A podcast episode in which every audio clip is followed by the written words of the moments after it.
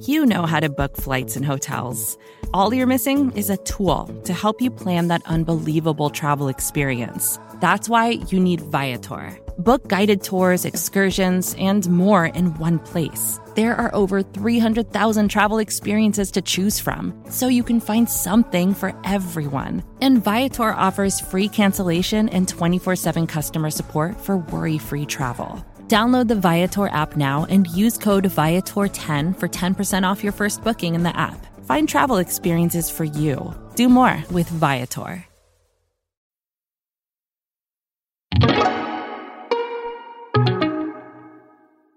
Like many people in the age of COVID 19, I am self isolating at home. And that self isolation thing, I'm guessing that for a lot of people, it feels like the only thing that's being done in the US right now to stop the pandemic. And don't get me wrong, that's extremely important. But what about the rest? What can medicine do to help us out right now? How fast can science move during a pandemic? That's today on the show. I'm Arielle Duhaime-Ross. This is Reset.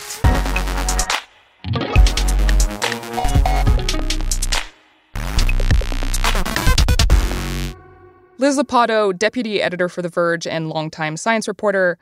The coronavirus pandemic is having huge repercussions in terms of people's health and in terms of the economy. And I think a lot of people right now are wondering what can medicine do to stop this? So, where are we on that front right now? Are we close to having a vaccine? No, we're not. I mean, I know it's really frustrating that the scientific process takes time, but unfortunately, the scientific process takes time. And that's really the thing we're short on right now. So, where do we stand right now in terms of scientific solutions to coronavirus in the US? So, when we're thinking about this, um, there are sort of three major components to the coronavirus response. And the first and the most crucial is testing, and we're behind. Um, we really should have started this in January. The second um, is vaccines. Um, they are slower. A vaccine, like the polio vaccine, for instance, that we all got as kids, it prevents you from getting sick. Or if you do get sick, you don't get as sick.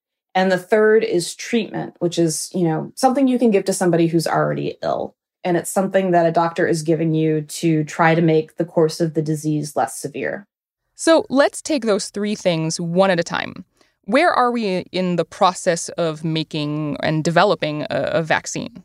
I mean, we're at least a year and maybe more like two years out. So the first thing to know is that, that we've never developed a coronavirus vaccine. Okay, that so, seems really important. Yeah, and I, I, you know, a lot of times people will say things like, oh, but you know, we get flu vaccines really fast and we developed this fast vaccine to the swine flu that was circulating in 2009. So why can't we do it this way? And it, the difference is that we know flu really, really well. And so we've been making these vaccines for flus for a long time. In this case, we know what strain is circulating, but we've never made a coronavirus vaccine before. So this is just a lot of question marks. We're going from something we know really, really well, which is the flu, to something that we don't know well at all. Okay, so are there trials underway? Have we have we even started?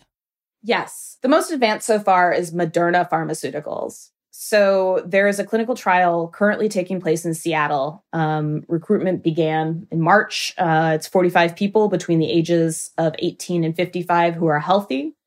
They'll get two shots about a month apart. Right. So that's just a test for safety, just to make sure that it doesn't kill people, basically. Uh, I believe so, yes. Um, it's the earliest stage of testing. And they haven't necessarily done as much uh, testing in animals as one might ordinarily do before moving into people. Uh, they are instead pursuing that in parallel with um, trials in, in humans because there is this particular need to move as quickly as possible. And like, they haven't totally bypassed um, animal research. There has been some, just not as much as one ordinarily does before you move into people, in part because there is this real need for speed.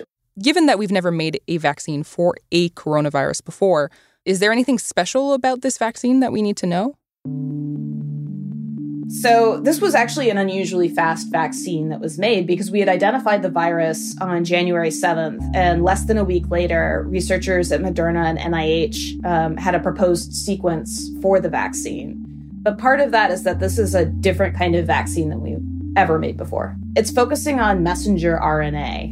And if you don't know what that is, that's okay. Uh, messenger RNA, it's this like sort of genetic fragment that's used uh, by other cell structures um, to know how to make a protein. And essentially, what they're doing is they're trying to get the body to produce its own virus like proteins. Um, and once we've done that, the body might be able to recognize the real thing and fight it. Interesting. Okay, so this is just this is kind of a, a different hacky kind of way to to use a vaccine to create immunity. Yeah. So right now, most vaccines use weakened versions of a virus or a dead virus or uh, a similar version that doesn't usually infect humans or proteins from the surface of the virus um, so that our bodies learn how to fight these infections. And this is just a completely different approach. Are there any other vaccines that we should know about right now that are in development? Yeah, so there's a second company, CureVac, that's doing something pretty similar to Moderna. Um, and then there are sort of three big pharma players that are in this space. Johnson and Johnson and Sanofi have all announced that they're attempting vaccines. Johnson and Johnson is working with the US Department of Health and Human Services doing something that's pretty similar to the Ebola vaccine. And Sanofi is uh, based on work that people did on SARS, which is also a coronavirus, but it's probably not going to be tested in people for at least a year. Okay, so that's just development, right? Then there's production of a vaccine. How long does that take? How long before, you know, if, if we're talking development, it might take a year or two. Then how long before we can actually make enough doses for, for everybody? So, production is a limiting factor on getting a vaccine ready. Um, you need to be able to produce at scale. And production for vaccines can be tricky because you aren't dealing with something like uh, Tylenol, where you have uh, a small molecule drug. Um, you're dealing with something that's much finickier. Um, and it's uh, it's made in living cells usually. Um, it's one of the reasons why certain companies specialize in vaccines. Given how things are going right now, is a vaccine going to be useful? well, uh, this depends on how you define useful. okay, lay it on me. Um, so, is it going to stop the current outbreak? No, it's not. You should know that the test numbers, the number of cases, all of these things, they're going to continue to go up. This is not going to be fast enough to stop what is already happening.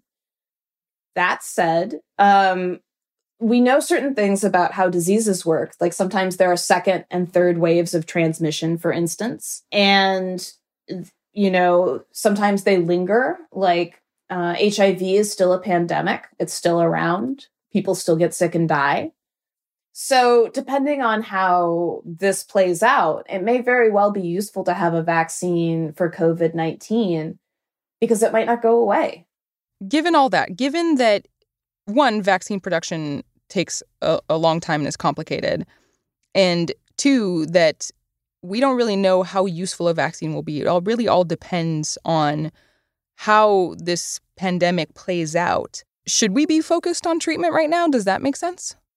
I think it's probably a good idea, actually. So earlier this week, Maria Van Kerkhove of the WHO said that there are 200 and maybe even 300 clinical trials underway on COVID 19 treatments.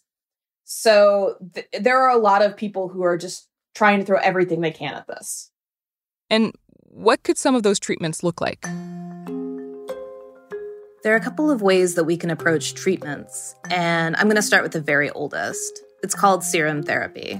It was first used in 1891 to treat diphtheria. And what you do is you extract um, some some samples from a survivor, and you give them to a patient, um, and that sometimes can help fight off the disease. Now, possible side effects include fever, allergic reactions, and the possibility of infectious disease transmission. So, the other thing to keep in mind about that is that it's not very efficient because, you know, what you collect from one survivor may only be enough for one patient. Right. So that's like a potential last ditch measure we could be using. I believe Johns Hopkins is looking into it. Another possibility is a drug uh, made by Gilead Uh, it's called remdesivir. Um, and so it was being developed for Ebola, but there were hints in the clinical development that it might work on SARS and MERS too. Those are also coronaviruses. So it's currently in five clinical trials, and we may get results as soon as next month. Um, and that is the the fastest thing we have going. Um, and basically, the way it works is it stops the virus from uh, replicating itself in the body. Um, which is not a full cure, to be clear. The earlier you deliver it, the more effective it will be. So, what I'm getting from you right now is one, vaccines, very far off. Two, treatments, we will start getting results in a month or two, but that's just the beginning of results, and we have no idea if these things are actually going to work, which leaves testing, right? Yes. Is that something that we should think of as a way to fight this pandemic? Testing is one of the most important things we can do. So, right now, if you want to prevent people from getting sick, you have to know who is sick, right?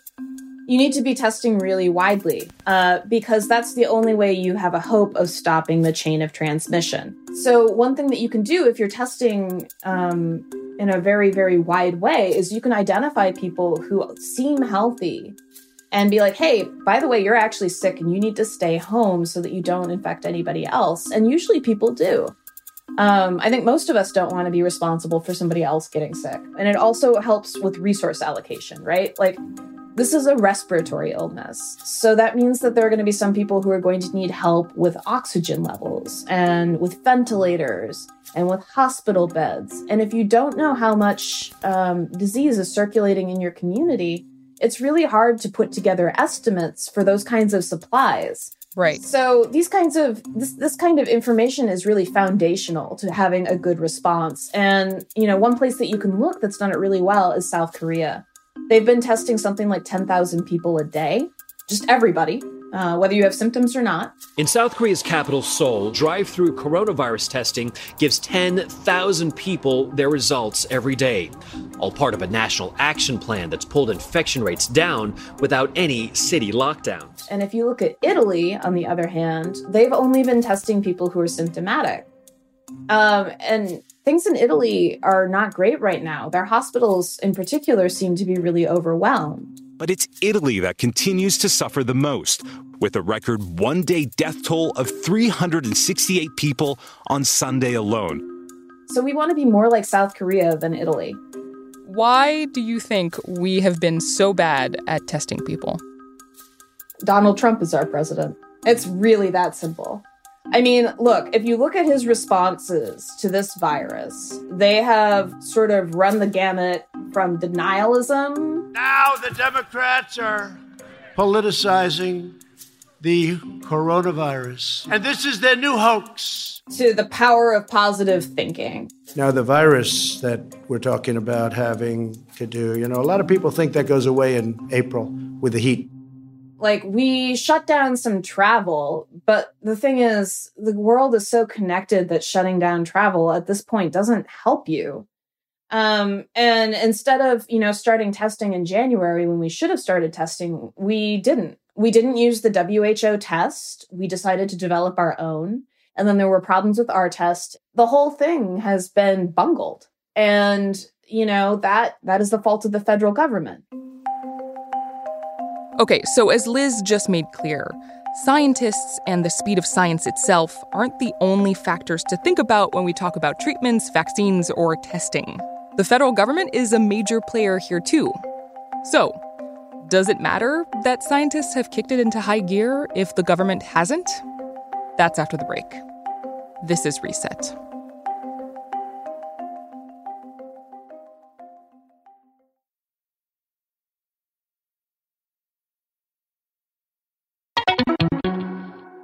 Liz Lopatto, deputy editor at The Verge, we were just talking about the federal government's role in issues with testing. And you, you mentioned that we should have started testing back in January. Uh, did we even have the ability to test back then? We could have tested if we had used the WHO's test. We chose not to, and it's not clear why we did that. Um, I am very, very curious to find out. But in all seriousness, you know, we we slowed ourselves down by wanting to create our own test. And for a while there was a real bottleneck because um part of the test had been contaminated, some of the supplies had been contaminated, so it was really hard to get a good test done. Um, and then for a certain period, it was only the CDC that could conduct the tests. And now we're seeing the tests being more widely available um, at state public health labs and some commercial labs. But really, we're behind. On top of that, we um, have a pandemic preparedness program. But unfortunately, funding for that was cut by Donald Trump two years ago. Okay, so the government botched testing and stopped funding a program that would have helped us prepare for something like this. So, what about treatments? What's the government's role in helping us find those? That's a great question. So, when it comes to treatments, um, there are a lot of uh, public private partnerships where knowledge that's been acquired by these government agencies that have been tracking the illness is being used by pharma companies to sort of create these treatments. Um, I imagine that there's probably also going to be a role for the FDA as we start to look at approvals.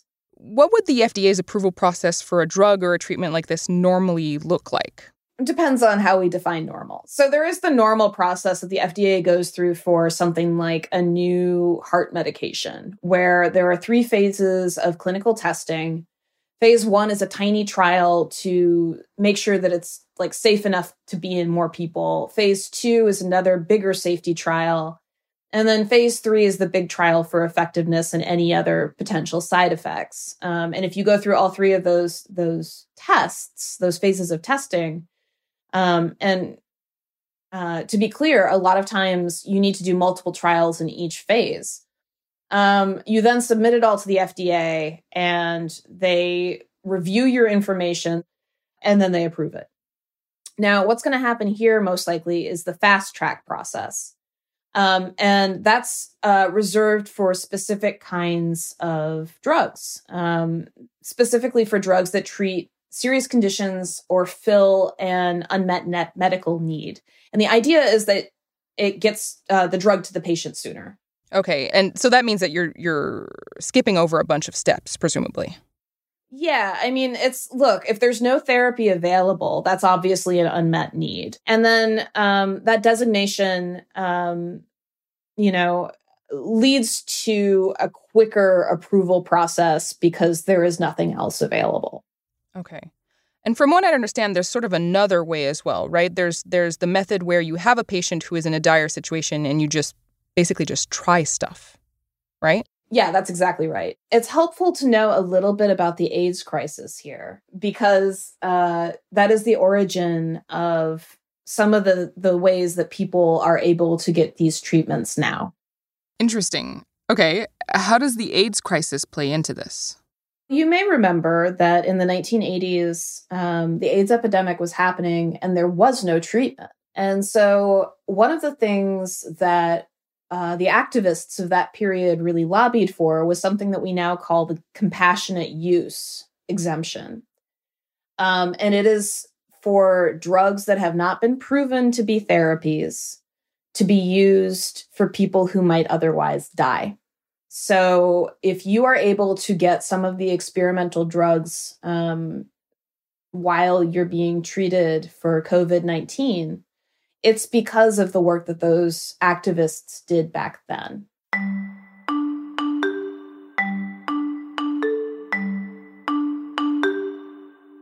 Okay, so we've been focused a lot on treatments because that seems like the option that'll get to us the fastest. But out there in, in the public, the conversation has largely been around vaccines. Why is that?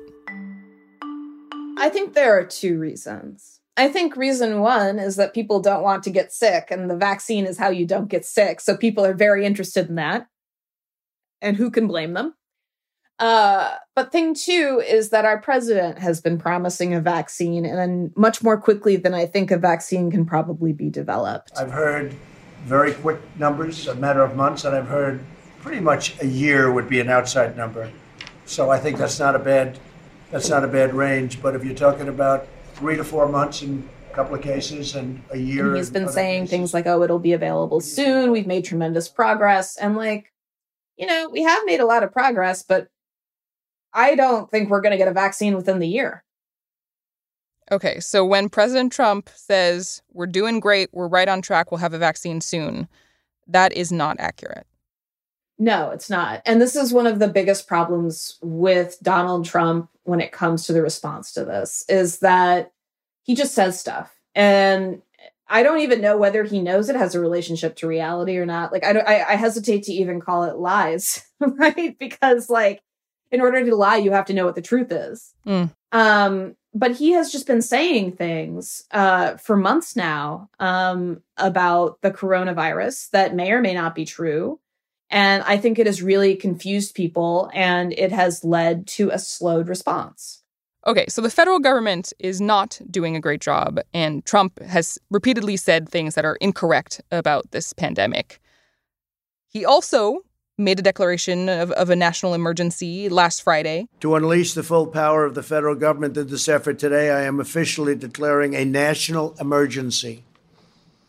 Two very big words. How does that affect treatment, research, and, and sort of hospital operations? Is, is that going to do any good? Yeah, I mean, like, this is, again, this is part of the problem, right? So, you know, on February 24th, Donald Trump was telling us that the coronavirus was very much under control in the USA, and that's not true. We think we have it very well under control. Uh, we have very little problem in this country at this moment. Um, and, you know, he said things like, we're very close to the vaccine. And now, one of the things that has happened as he was doing this announcement, he was like, oh, Google's going to make a website that, like, will help send you to a uh, testing center. I want to thank Google. Google is helping to develop a website. It's going to be very quickly done to determine whether a test is warranted and to facilitate testing at a nearby convenient location. Google has uh, 1,700 engineers working on this right now. They've made tremendous progress. And it turns out, A, the site is being made by Verily, which is not Google. It is another subsidiary of Google's parent company, Alphabet.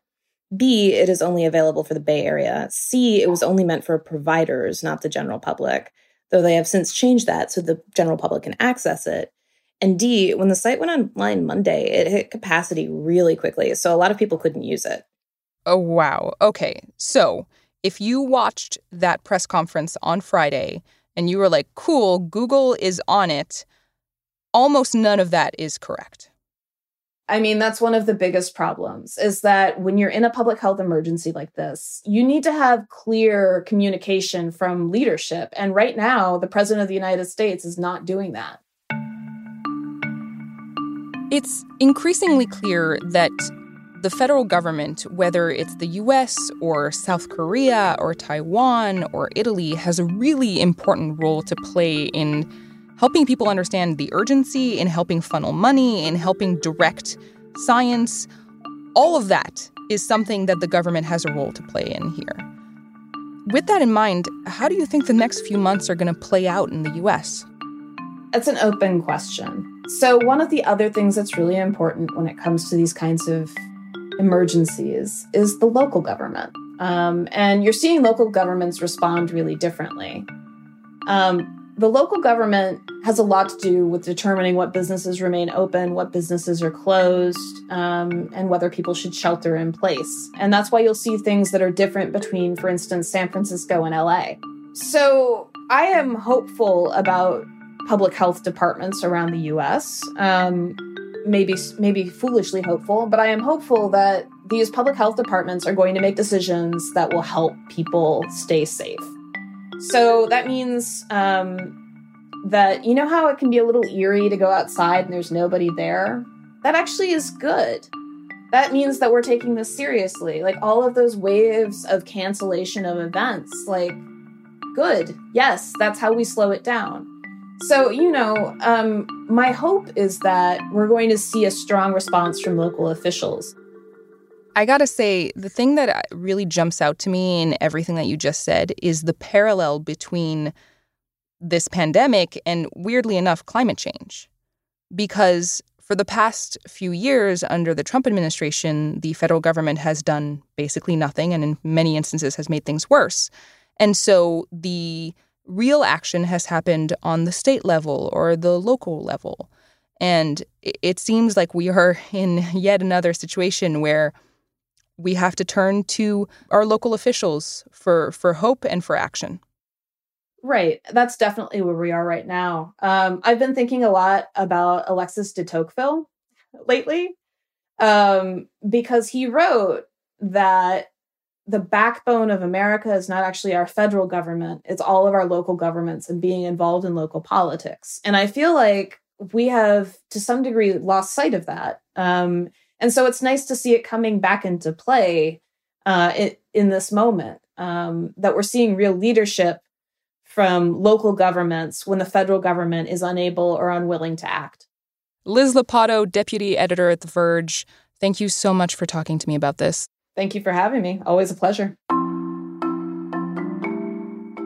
Last Friday, the FDA made its first approvals for commercial coronavirus tests.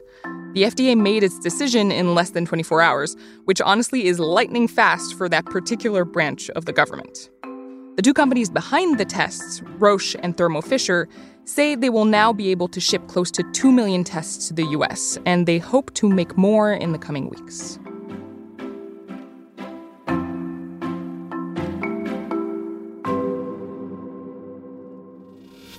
This is Reset, and I'm Arielle Duhaime-Ross.